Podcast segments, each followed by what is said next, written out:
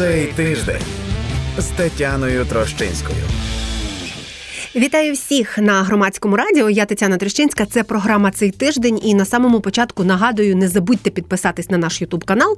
Зробіть це просто зараз. Ви знаєте наскільки це просто. Там є такий дзвіночок, до речі, на який можете натиснути для того, щоб отримувати інформацію першими про ті відео, які у нас з'являються. І ще раз вам нагадаю, якщо хто зараз не зробив, запам'ятайте, що буду нагадувати протягом а, цієї програми ще кілька разів. Говоримо зараз. Ми а, протягом цієї години аналізуємо події тижня, ну трошки менше ніж година, але майже та хвилин 50 ми будемо з вами в ефірі. Е, Олександр Мусієнко з нами. Він керівник центру військово-правових досліджень. Пане Олександре, вітаю вас. Вітаю вас е, традиційно на початку цієї програми. Я даю таке відкрите запитання до нашого експерта чи експертки: одна, дві, три теми, які з вашої точки зору є такими, що дуже важливі цього тижня, або свідчать про якісь там важливіші глобальніші тренди, які ми точно не маємо обминути в розмові. Я думаю, перше, це ситуація на фронті. І те, що ви знаєте, наше військове керівництво можна сказати, побувало під Куп'янськом. Це важливо, тому що це ну, питання війни, безумовно, в першу чергу. Друге, це е, звичайно ситуація з законом про мобілізацію. Все що довкола цього відбувається. А третє це міжнародний порядок денний, і ну перша угода підписана про безпеку з Британією. Візит взагалі прем'єр-міністра Британії до України. Я би десь так, ну ось таких три події виділив. Я вам вдячна за це, і я рада, що вони теж в мене є. В мене ще і деякі інші є теми, які можливо випливають одна з іншої, та які там більше дають контексту нашій аудиторії. Тому будемо говорити про все це по черзі. Одразу кажу, що всі три теми: і ситуація на фронті, і ситуація з законопроектами про мобілізацію, і оця велика угода між Україною і Великою Британією. Ну і там що відбувається в парламенті. Ну тобто, все це обговоримо. Е, з вашого дозволу, пане Олександре, давайте почнемо все ж таки з угоди між Україною і Великою Британією, бо на п'ятницю це найсвіжіша, звісно, подія. І візит Ріші Сунака, британського прем'єр-міністра в Київ. Я трошечки нагадаю, хтось там перед нам. Перед тим як ми з вами говорили, слухав, звісно, новини на громадському радіо, але знаю, що це відео будуть дивитися люди і ввечері, і завтра, і можливо післязавтра. Тому можливо варто нагадати ем, про що йдеться. Отже, це велика угода у сфері безпеки. Так вона власне і звучить. Е, є деякі подробиці, їх можливо небагато, але якщо зайти на сайт е, британського уряду, тобто це офіційна інформація, те, що я дивилася, ну і президент Зеленський деякі подробиці дав про те, що йдеться про угоду угоду на 10 років. Це важливо. Вона діятиме ця угода до вступу України в НАТО. І з того, що повідомляється на сайті Ріші британського прем'єр-міністра, це про 3 мільярди військової власне допомоги на 2024-2025 рік. Там йдеться про ці два роки. Протиповітряна оборона, ракети великої дальності, боєприпаси артилерійські і безпека е, чи там е, певні певні ресурси для безпеки на морі. І так само в цьому ж повідомленні я бачила, що йдеться про ще одну велику поставку безпілотників е, морських і розвідувальних. І там, як вказано, найбільша поставка БПЛА відповідних в Україну. Ну і оця важлива фраза е, сказана в Києві британським прем'єр-міністром Ріші Сунаком про те, що Україна не похитнулася два роки, так і Британія не похитнеться теж. Тобто, це таке основне, що відомо на зараз. А можливо, ви вже проаналізували і побачили щось більше, і що це означає. Справа в тому, що підтекст є, і він більший, значніший, тому що все те, що відбувається, бачите, воно так чи інакше відбувається довкола питання Криму, довкола Чорного моря. Я маю на увазі у відносинах, зокрема з Британією. Британці вони досить активно взялись за те, щоб ну вони фактично беруть лідерство в морській коаліції, так званій, плюс Норвегія. Тут долучаються вони доволі такі, е, ну серйозно в них є серйозні потужності по військово-морським силам, ракетам і не тільки. Тобто Норвегія теж. І яка мета цього всього? Мета це. Е, британці про це говорять в принципі відкрито і не відкрито теж. Вони говорять про те, що перше це е, зменшення можливостей Росії в Чорному морі, тобто підтримка України в тому, що зараз робиться по знищенню потужностей сил там засобів Чорноморського флоту держави-агресора Росії. Друге це підтримка економіки України через збереження торговельних шляхів в Чорному морі в порти Одещини. Тобто відкрито йде мова про те, що Україна має зберегти вихід до моря за будь-яких умов, плюс послабити Росію. І третє, звичайно, мати можливості і перспективи для деокупації Криму. Ось це довкола цього все йде. Я вам скажу, що за минулий рік. е, Постачання допомоги від Британії, навчання українських військових, е, обговорення різних там е, проєктів, рішень, подальшої співпраці, так чи інакше, це все крутилось довкола питання Криму. Тобто британці досить активно, ну все ж таки, я хочу нагадати, що є історична пам'ять. Певна, і вони читають історичні книжки і пам'ятають, що саме Британія і Франція затопили в свій час Чорноморський флот Росії в Балаклавській бухті. Це було всередині 19 століття в часи Кримської війни. Зверніть увагу, Девід Кемерон, як тільки був е- призначений лорд Кемерон, знову ж таки, міністром закордонних справ, він приїхав з першим візитом в Україну і він відвідав два міста Київ і Одесу.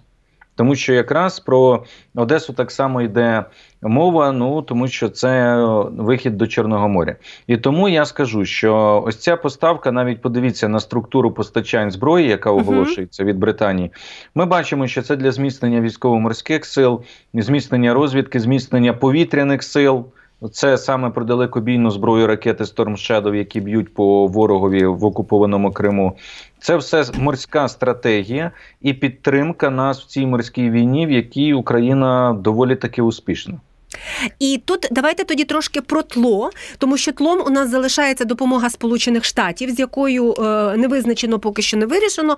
Є багато надії. В минул, в минулому ефірі, в минулому в минулій програмі цей тиждень Павло Клімкін у нас був. Він говорив, що можливо е, там якось її або розіб'ють, або якісь умови дадуть, але вона там рано чи пізно буде е, все таки виділена Сполученими Штатами. Але отут ми отримуємо цю угоду та на тлі от такої передвиборчої кампанії і та, цілої історії зі Сполученими Штатами. І е, є слово безпека, і, і сказано, е, ну. Важко нам тлумачити, але я думаю, що ви можете припустити, та, як це може виглядати. Е, йдеться про те, що до вступу України до НАТО, і вона ця угода безпекова.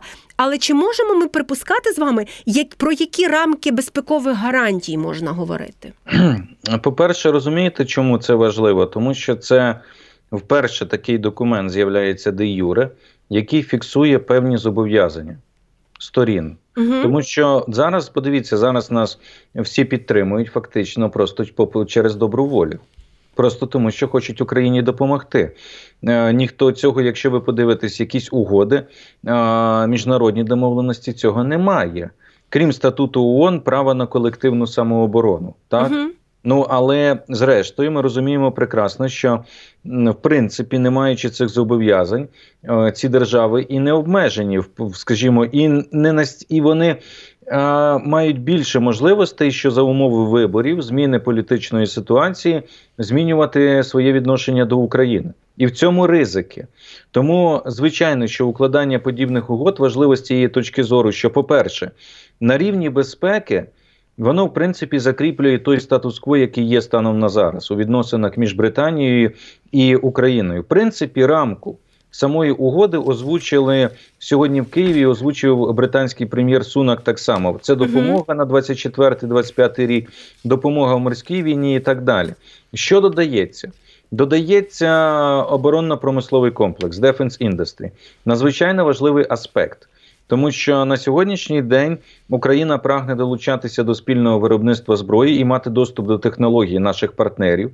І подивіться, цього року, минулого року даруйте Rheinmetall, який оголосив про те, що вони в Україну прийдуть. Дуже хотілося б, щоб прийшла і BAE Systems, е, британська компанія велика консорціум. Тому ось тут додається спільне виробництво зброї. Угу. Тут додається гарантії навчання наших військових, які можуть навчатися в Британії, використовувати полігони, інструктори британські за натівськими стандартами. А, так само. І тут е, йде питання там інші аспекти розмінування, гуманітарні тощо.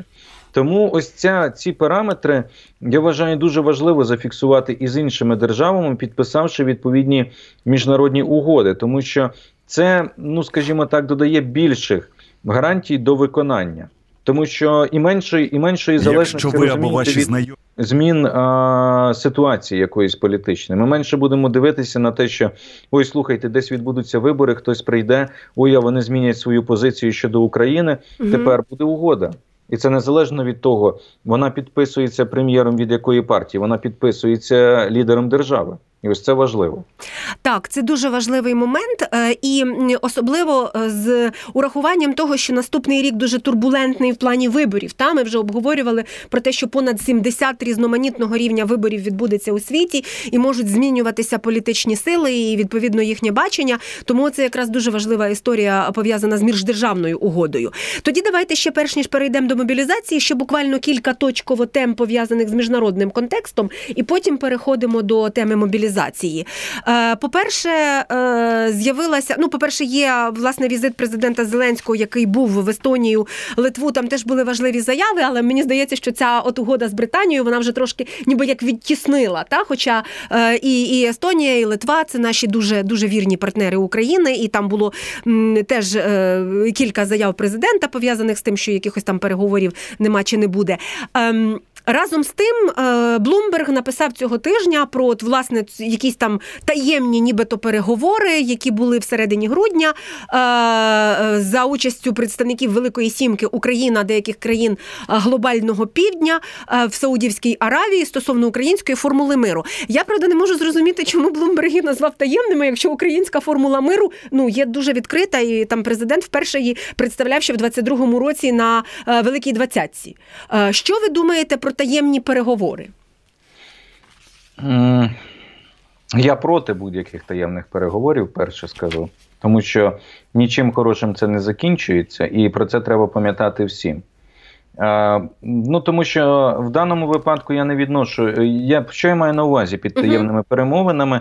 Я думаю, що це і всіх е, нас цікавить, і всіх наших слухачів. Чому? Тому що ми ж не говоримо сама форма таємності про українську формулу миру. Ну добре, ми знаємо про що говорять, від чого відштовхується. А коли якісь таємні переговори про щось, ось це звичайно загрозливо, і тут треба насторожуватись. Але в даному випадку, ви знаєте, я не бачу. Я чи прочитав уже багато аналітики за ці кілька днів про те, що, мовляв, шукають шляхи для е, перемовин, для якихось домовленостей. Для ще на якогось тлі того, нібито так, там. так, так. Мгм. Ще на тлі того, що питання з допомогою, а що робити далі, і президент їде до Швейцарії. Ну я вам так скажу, знаючи певні інсайди, е, Австрія і Швейцарія дещо між собою змагаються за е, право колись приймати переговори по Україні. Ну не зараз, а колись взагалі вони дійсно розглядають цей варіант, що це має бути або нейтральна Швейцарія, або нейтральна Австрія.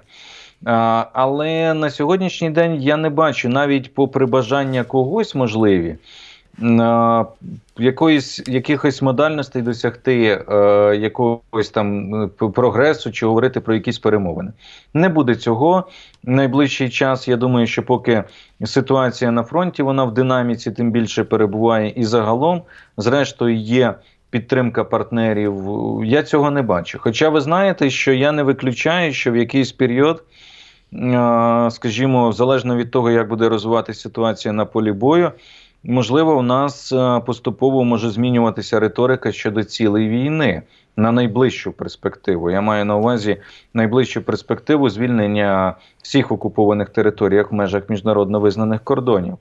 Але на сьогодні я не бачу якихось параметрів і можливостей для того, щоб е, якісь перемовини йшли. І хочу вірити, що нічого таємного за спиною, звичайно, що не буде, тому що це погано закінчиться в будь-якому випадку політично. І це буде розумієте турбулентно постійно хитати країну.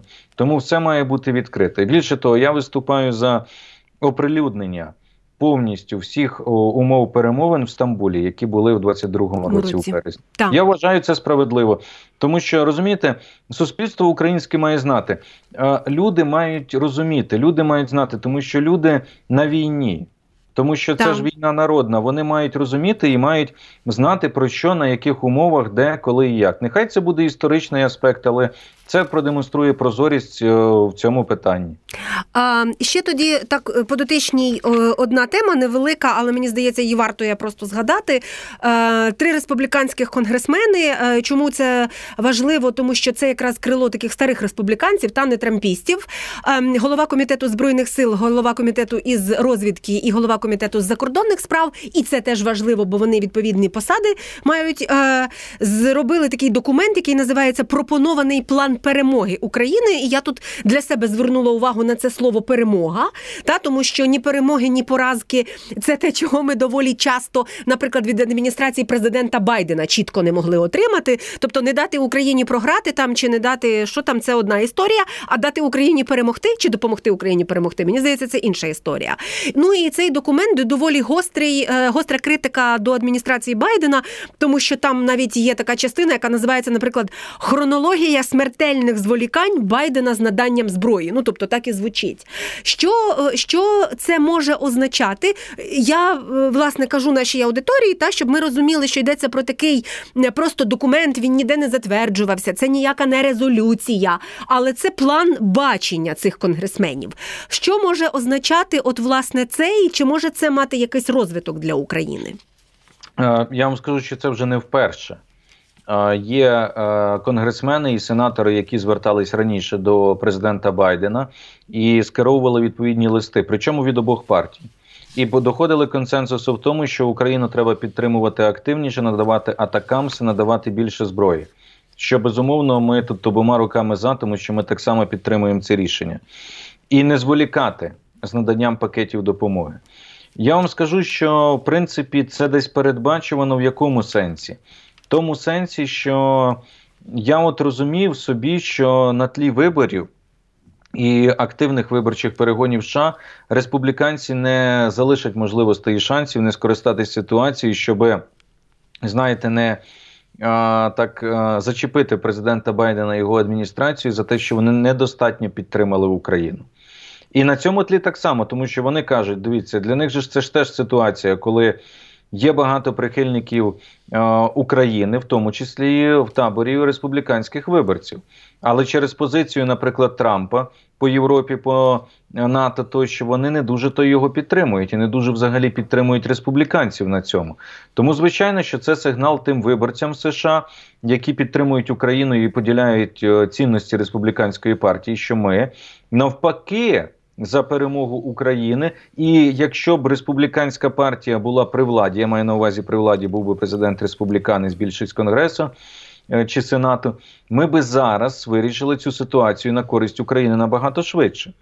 І тому ось це парадоксальні ситуації, тому що є один табір в лавах республіканців, який каже про те, що Україну взагалі потрібно припинити підтримувати, а є інші, які навпаки кажуть, що насправді Україну підтримали недостатньо, і через це, зокрема, Україна не досягла бажаних наслідків е, в контрнаступі 2023. І для нас. Я вважаю, це дуже хороша ситуація. Будь-які голоси, чи від республіканців, чи від демократів, що є план перемоги для України, сама назва.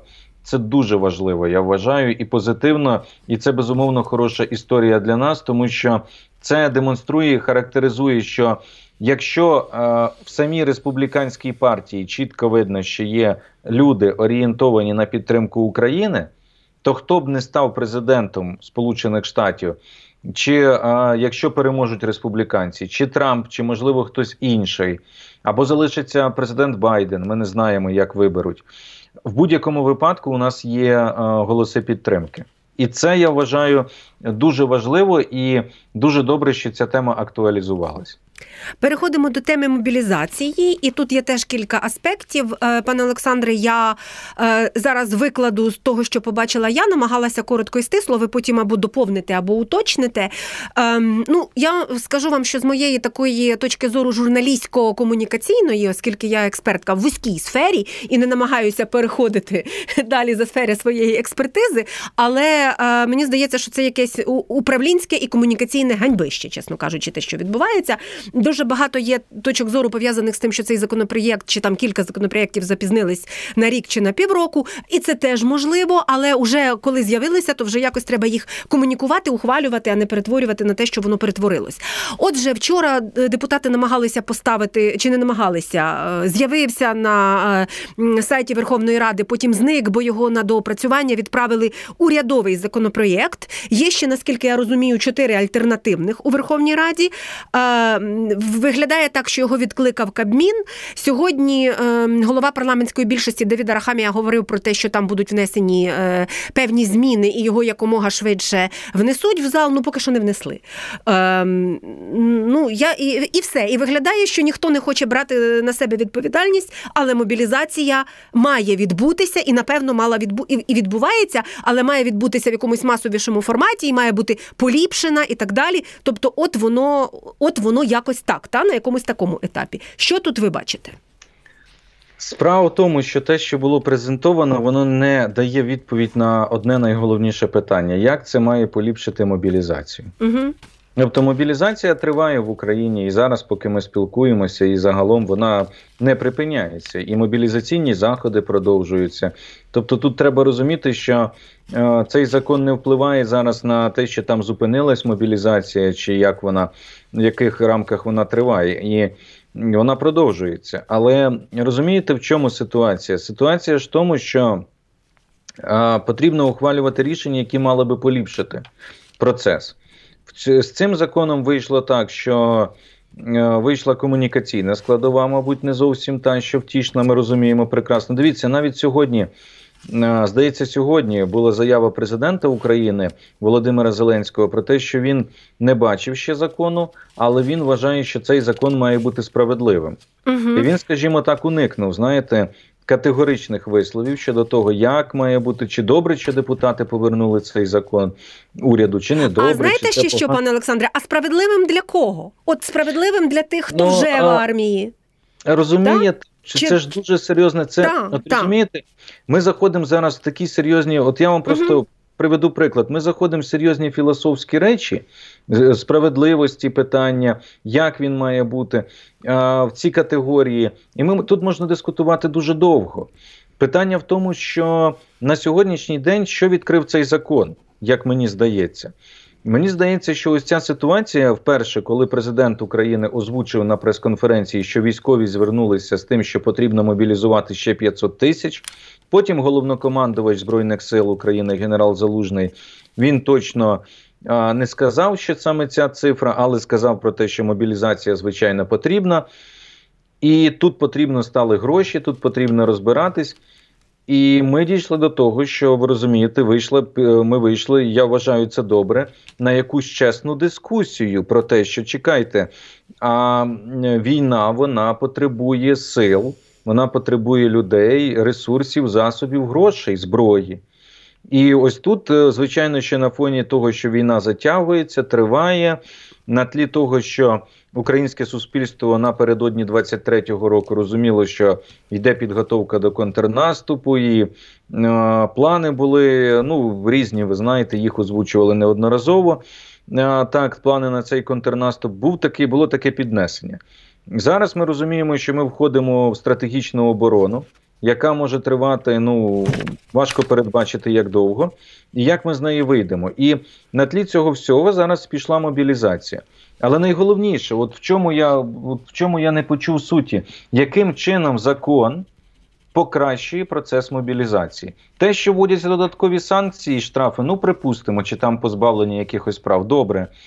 Це дає нам відповідь, що це дасть, е, скажімо, е, те, що прийде 50 тисяч людей завтра після ухвалення цього закону. Мабуть, ні.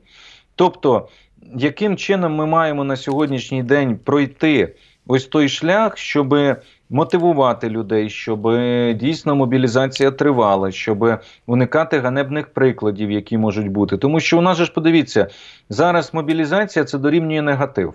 Ну, в більш, в більшості. А чому так виникло? Так чому ж так сталося? виникло? Ну тобто, тому це, що- це ж, мабуть, не ми з вами зробили. Не ми з вами, а тому, що.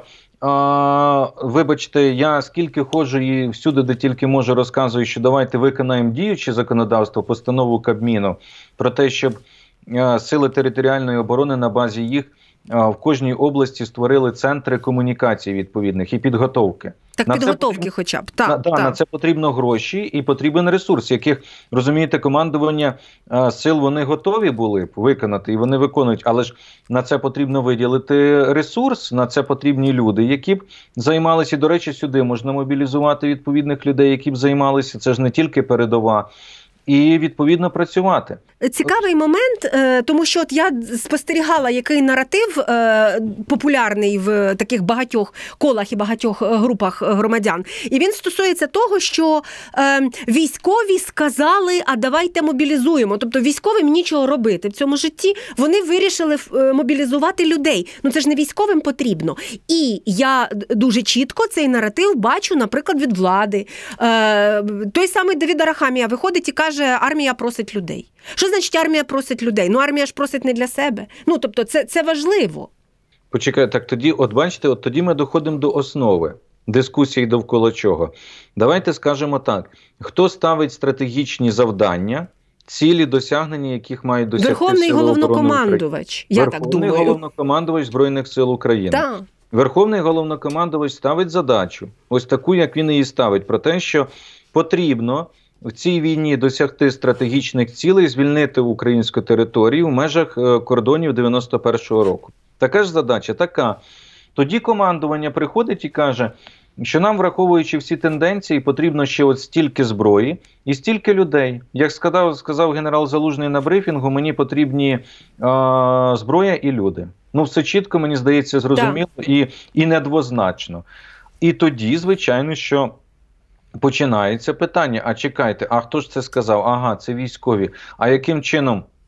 А можливо, іншим ми можемо досягти, а можливо, як, як, якимось іншим, а немає іншого способу.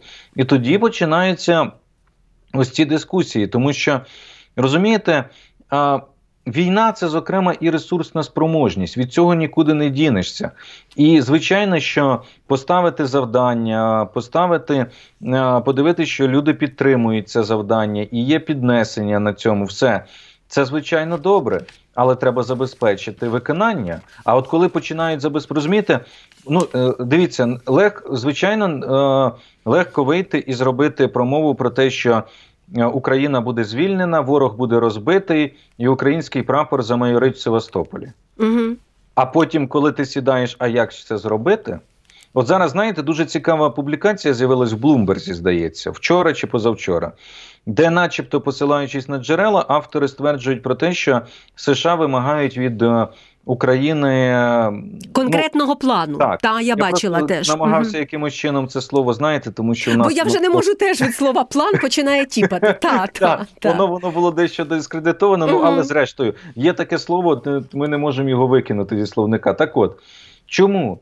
Тому що це ну до них теж є питання, слухайте, так само і критика. Але чому план? Тому що вони дуже добре навчені про те, що має бути все до найменших деталей виписано, зрозуміло, чітко і е, відповідно є завдання. І наступний стовпчик або стовпчик паралельний в цій табличці. Для виконання цього завдання потрібно раз, два, три, чотири, п'ять. Ми плануємо це виконати раз, два, три, чотири, п'ять, стільки-то грошей, стільки-то танків, стільки-то того, того, того, в такий-то період. Приблизно. Тому що будь-яке планування військових дій на війні, воно потім дуже часто змінюється в ході кампанії. Так часто буває, і наша війна не виключення. Найідеальніший план він на практиці може бути багато в чому змінений. Але вони от про це кажуть. І нам би ось цього планування навчитись в хорошому сенсі, знову ж таки, абстрагуючись від того, що про що писала одна, а, ну мабуть, сумно відома народна обраниця, ну але зрештою, відома зрештою. Мгм. Так от, ось це дуже важливо, тому що тоді, а, тоді відкривається цілісна картина, і тоді не виникає запитань, не виникало, чому 500 тисяч, а чому ще гроші, а де їх взяти. А що це непросто. І а, тоді, зрештою, серйозний діалог е, з суспільством так само і зворотній зв'язок. І, і мені здається, що це було би правильно, цього теж не вистачало. І тому, е, говорячи про мобілізацію, розумієте, ос- момент і фактори, які були обрані, і те, що я побачив, і цей потік, який просто от ішов про негатив, який я побачив, навіть від своїх знайомих, деяких скажу, причому військовослужбовців, наголошу на цьому, він дещо так. Е, навіть мене змусив задуматися, а тому, що, по-перше, Росія скористалася, запустила різні ІПСО. А по-друге, е, все було зроблено, щоб показати, що закон не покращує, а намагається ввести додаткові покарання за уникнення е, мобілізації і так далі. Ну і виникла ось така ситуація. Тому що я вам скажу. Е, елементарно забрати там е, було б не вводити блокування карток або деякі інші там моменти, і він би вже по-іншому сприймався. Тому ну, там що блокування насправді... карток, автомобіль, е, якась знаєте, та, автомобілі, та, ну, та, заборона. Знаєте, ну тобто це якісь абсолютно дикі історії. Абсолютно, я вам скажу, що в цьому законі насправді навіть в цьому внесеному були непогані конструктивні речі про підготовку трьохмісячну. Так може їх залишать же ж, сподіваємось. Так, я сподіваюсь. Тобто, але ви бачите, що внесені певні ось ці моменти вони знівелювали, тому що люди далі не хотіли чути про насправді, якщо от дійсно проаналізувати об'єктивності заради, я не можу сказати, що цей закон аж на 100% поганий. Там є корисні потрібні норми, які можливо і покращать чи зроблять процес е, підготовки військових мобілізації дещо кращим, і принаймні поступово, хоч намагаються дати відповідь, а що ж зробити з тими, хто вже в війську, як їх поступово демобілізовувати? Так оце ж питання, тому що ну тримати людей в військових безкінечно. От всі ці, хто дуже переймаються, щоб не блокували їхні картки. Я теж переймаю, щоб мою там не заблокували. Я розумію все. Але вони ж не ставлять собі запитання стосовно того, а ці люди, які вже там, скільки їх можна тримати? До 2000, я не знаю, там 35-го року. То ну тобто, це ж серйозні речі, все. І до речі, це стосується великої кількості людей, бо це їхні родини. І це теж виборці. Хоча, можливо, офіс президента виборцями вважає тільки тих, хто не дійшов до фронту. Але це ж теж виборці, якщо вже ми про рейтинги і переживання за рейтинги говоримо.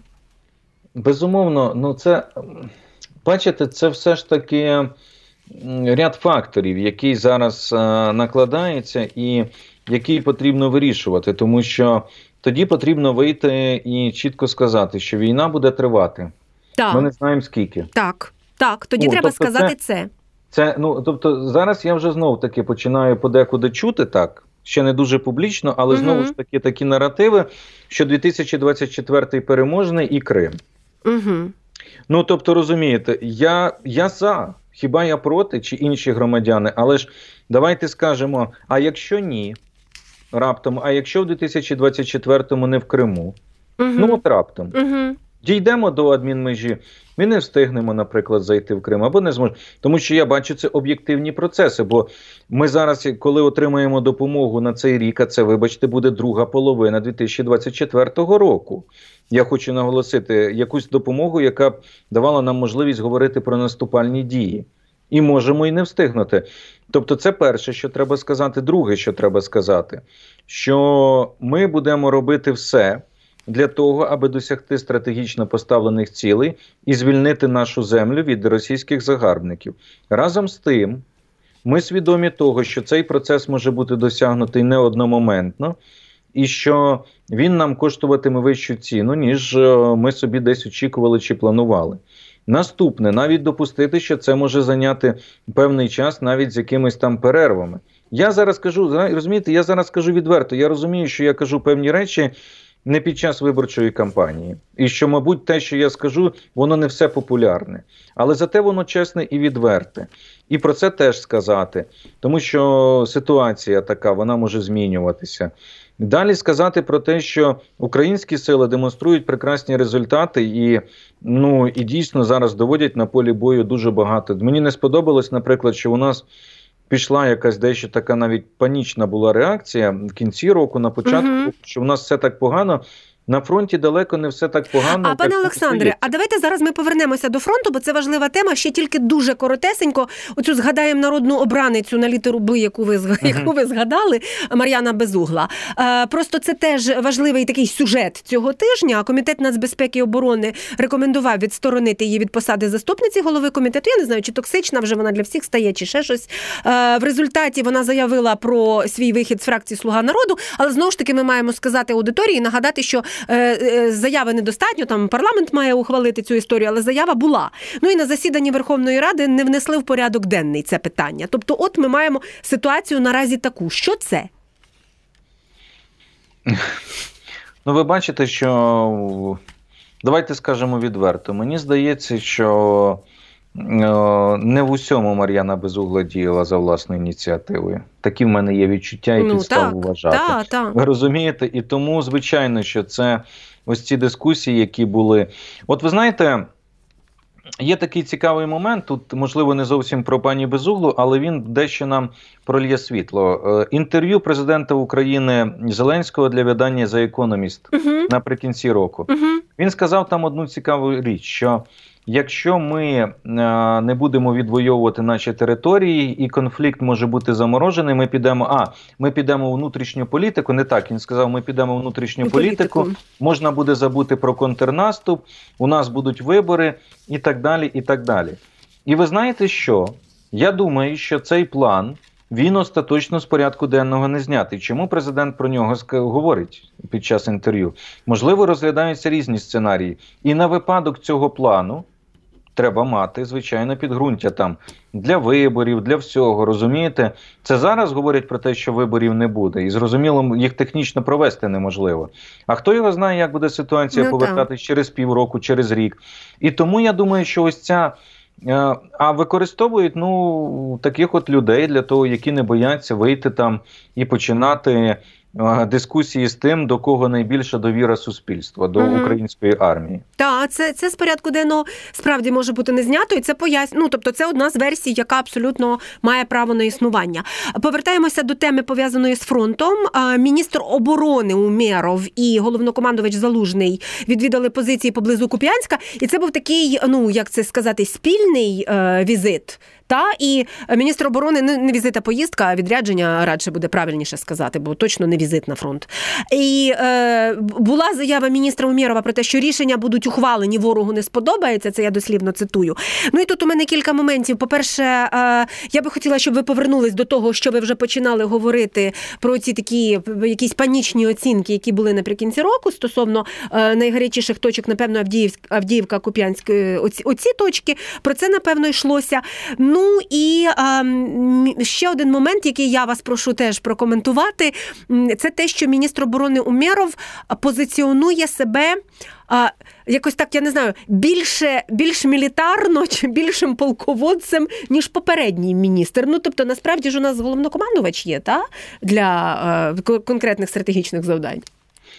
Ну, тут розумієте, як. Тобто двояка ситуація. З одного боку, так, я з вами погоджуюсь. З іншого боку, ну, якщо він вже поїхав так само на фронт з командувачами і іншими, там же ж і головнокомандувач був і начальник Генерального штабу, і був так, командувач так, сухопутних так, військ. так, там так. зібралася така, ну скажімо, потужна. Так, пан Потужний Шаптала і. Сирський там був потужний. Так, так. Так, і ну е, розумієте, ну вже поїхали. Ну зробив таку заяву, скажімо, без конкретики. Тому це можна ставитися як до заяви, і ну добре, що ворогові це не сподобається. Аби Мгм. це було дійсно так. А я сподіваюся, що це дійсно так буде. Я вам скажу, що міністр Умєров він дещо відрізняється. Звичайно, від міністра Резніка. Ну це в принципі і нормально, мабуть, що воно так і має бути, зрештою. Е, От і дійсно він часто їздить на фронт так само, намагається бути там е, в центрі уваги. Мені здається, що це знаєте. Для того, щоб продемонструвати єдність, так, от яка. Ви ж пам'ятаєте, що була фотографія світлина на День сухопутних військ, коли Угу. Залужний і Умєров поїхали вітати Сирського. І фотографувались удвох тоді, Так. так, так. Так, тобто зараз це тут. Я думаю, що це е, все ще от е, наслідки, зокрема, а, того всього, що було, пам'ятаєте, з відставкою командувача сил спеціальних операцій, Угу. потім з можливістю відставки інших командувачів, про те, що, мовляв, міністр оборони не дуже ладна із головнокомандувачем, дуже багато всього. Тобто це демонстрація ось такої єдності. Я це пов'язую з цим, і це радше е, добре, ніж погано. Скажу, це, це, це непоганий знак. Е, і загалом те, що вони поїхали, те, що провели таку нараду, це теж важливо. На місці ознайомилися з ситуацією. Вручили державні нагороди, головнокомандувач вручав бійцям. І я сподіваюся, що ухвалили ті рішення. А з того, що я знаю, деяких інсайдів ухвалили деякі дійсно такі серйозні потужні рішення, тому що там же ворог активізувався, угу. і вони там, вочевидь, будуть ще далі розвивати власні наступальні дії, тобто особливо на Куп'янському напрямку. І о, там я вам скажу, що наші сили укріпили північно-східний фланг, попри те, що немає концентрації ворога такої безпосередньо в напрямку Харків, але все одно укріпили дещо сили. Я знаю. Ну з метою того, щоб перестрахуватись, і це теж дуже добра ознака. Що не просто знаєте відкидати будь-які загрози і говорити, що цього не станеться, а бути готовими дати бій і відбити а, такі атаки. Ну тому я думаю, що це дуже добре. У нас зовсім коротенька рубрика зараз буде. Це вона пов'язана з маніпуляціями, фейками і брехнями, і її допомагає нам готувати наші колеги Стопфейк Олена Чуранова. Брехні тижня. Аналізуємо на громадському радіо. Пане Олександре, я обрала для цієї рубрики маніпуляцію. Е, е, російські телеграм-канали, пропагандистські соцмережі і так далі писали з посиланням на командувача е, тренувальною місією НАТО Андреаса Марлова, який нібито сказав, що з 200 тисяч військових, які Україна мала в лютому 2022 року, майже всіх убито або поранено. Ну насправді точно він сказав не так, що переважна більшість була вбита, поранено або підвищено в званні. Дуже дивне формулювання поруч поставити е, ці три позиції, але точно е, пан Марлов не говорив про 200 тисяч військових, які е, яких можна які усі були убиті. Та? Тобто це точно не, не, не говорилося. Якщо говорити загалом про втрати, вони, звісно, не називаються. І це ну таке рішення було ухвалене. Ми його дотримуємося. Мені важко оцінювати, правильне воно чи ні. Можете, до речі, оцінити, якщо вважаєте за потрібне, та стосовно того, що ми не знаємо власне про Україну українські втрати. Але м, загалом ці цифри людей лякають. Та? Коли люди чують такі цифри десь чи бачать подібні маніпуляції, то а, звісно, що у них виникає от от те, що ви кажете, повістка дорівнює там, я не знаю, плевекача. Ну не дай Бог. Ви знаєте, ви знаєте, що я вам ще хочу сказати, що я помітив деякі от. Я прочитав дві публікації буквально з періодичністю десь дві тижні, два тижні в поважних виданнях Washington Post і York Times. Обидві були присвячені українській операції на лівобережжі Херсонщини. І висновок був такий, що Україна не досягає цілей і несе втрати. І я розумію, що десь можна не досягти цілей, все. Але тоді я ставлю запитання. Яким чином ми можемо взагалі воювати так, аби цих втрат не було? При всьому, ну от розумієте, я би угу. теж хотів, щоб на фронті я взагалі підтримую ідеї штучного інтелекту, роботизації армії. Що можу докладаюсь до цього, тому що це важливо виключати фактор людини, щоб воювали якомога більше машини. Нехай краще знищують машини ніж людей. І е, я це підтримую, але на сьогодні це на 100% неможливо. І ось тут теж е, дуже такий, знаєте, момент, коли я, наприклад, чую про те, що ми під Авдіївкою відбили великі атаки під Куп'янськом, ворог поніс втрати, там їхні полки знищені.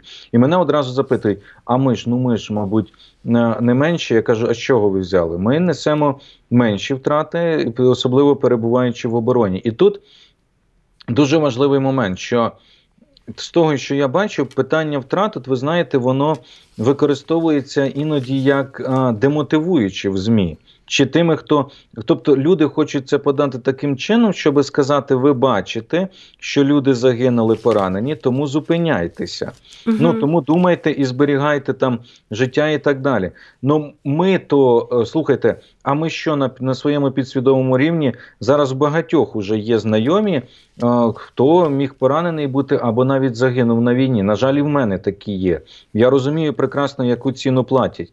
Але що при цьому? Тобто ми тоді говоримо про те, що з таким наративом, що от є ці втрати, то все. А, Ну тобто, це дуже така тонка межа, яку можна використовувати. І ви знаєте, що ну, досить часто от пишуть, пишуть, пишуть а, е, про втрати. Іноді я навіть кажу: а чому ми не пишемо? Багато про живих, які от досягають подвигів в цих атаках, які досягають надзвичайно високих успіхів, які так, у нас є і втрати, але ж при цьому у нас є і героїчний досягнутий результат важливий. І ось тут теж е, надзвичайно важливо, тому що е, ряд публікацій, які постійно з'являються, ну він, звичайно, комусь може відкривати очі, як думають представники ЗМІ, а з іншого боку, воно ж може зіграти демотивуючи. Розумієте, тим більше на тлі, коли це все публікується, тобто момент, який обирається зараз. Дуже багато всього, що викликає а, в суспільстві ось ці гойдалки, тому що знову ж таки Кірбі вийде до мікрофона, скаже Україні нема чим допомогти. У нас зразу ой, що це буде зброї. Так немає. мається на увазі, що просто не затверджено. А так, а не насправді це відомий факт. Ну тобто нема новини. Але ж ви розумієте, так. це подається другий момент. Ой, а що буде в 24-му році? США вимагають від України план. Ой, а це ще що, мабуть, плану немає. Ой, мобілізація як йде, а наступу, скоріш за все, не буде. Ми в обороні. А ще й президент оголосив про те, що ворог ймовірно може піти в наступ. Ой, а що ж буде далі, тому що економіка і маса цих питань. І тут на це ще будуть іти публікації, а ще фейки. Угу. І Росія дуже вміло. Їм от ворогу тут треба віддати належне. Вони дуже вміло проводять свої інформаційно-психологічні операції не тільки по відношенню до України, а до Заходу. Вони намагаються зараз продемонструвати, що на тлі, начебто, цієї невизначеності Україна понесла втрати, Україна, зрештою, має менший демографічний потенціал. Росія більша, серйозніша. Снаряди Європи ще не поставила мільйон, а Росія 2 мільйони виробляє. Я це все бачу в ЗМІ, коли йде, і я розумію, хто стоїть за лаштунками, хто оперує і маніпулює цією інформацією. І це робить Росія. І роблять вони це максимально, тиснучи на багато питань. І, звичайно, це для того, щоб деморалізувати навіть не тут в Україні, а демотивувати Європу на те, що можливо далі вже не підтримуйте Україну, а давайте підписувати якесь припинення вогню. Ось до чого вони ведуть. Буквально дві з половиною хвилинки. У нас підписуйтесь на Ютуб канал громадського радіо, але підпишіться і не вимикайте нас, тому що е, дуже коротко, тема то довша, але я зовсім коротко запитаю вас, все ж таки, пане Олександре, тому що е, удари Сполучених Штатів і Британії по хуситах в Ємені. Е, чому це відбулося, і чи це стосується якимось чином України? Стосується певним чином, це стосується, я скажу, Росії, агресора, а ну і відповідно і України. Справа в тому, що ви бачите, хусити вони ж наносили удари по кораблям, які йдуть в Суецький канал. А Суецький канал це торгівля з заходу, скажу так просто. Тобто, це все, що йде з південно-східної Азії, далі в Європу і на захід. І там з Аравійського півострова і з Африки тощо. Тобто, це важливий торговельний шлях ще з 19 століття. Але Росія зараз із Китаєм так само дотично намагаються е, впроваджувати ідею північного торгового шляху. Вони там створили найбільший е, парк криголамів своїх. Вони там агітують за це, що він буде швидшим, е, дешевшим, ну точно ну коротшим, але не дешевшим, тому що там є складнощі. І я я би не виключав, що це за хуситами стоїть дійсно Іран, е, Росія, можливо, і Китай, які підтримують, щоб створити економічні проблеми, які виникли з перевезеннями, з доставкою вантажів і так далі. І подивіться, коаліція, яка підтримала удари по хуситам, там е, Британія, США, Нідерланди, угу. ну переважно держави, які мають виходи до моря і залежать. Тому це це опосередковано нас стосується, бо за лаштунками одні й ті ж самі гравці насправді. Дякую вам дуже за те, що були сьогодні з нами. Олександр Мусієнко, керівник центру військово-правових досліджень. Програма цей тиждень на громадському радіо. Я Тетяна Трощинська. Ви нас е, могли е, слухати по радіо, так само дивитися на нашому ютуб каналі. Знову нагадую, підпишіться, будете отримувати свіже оновлення навіть тих передач, які ви любите більше за програму цей тиждень. Дуже дякую е, всім, хто нас слухав і дивився. Слухайте, думайте. Цей тиждень з Тетяною Трощинською.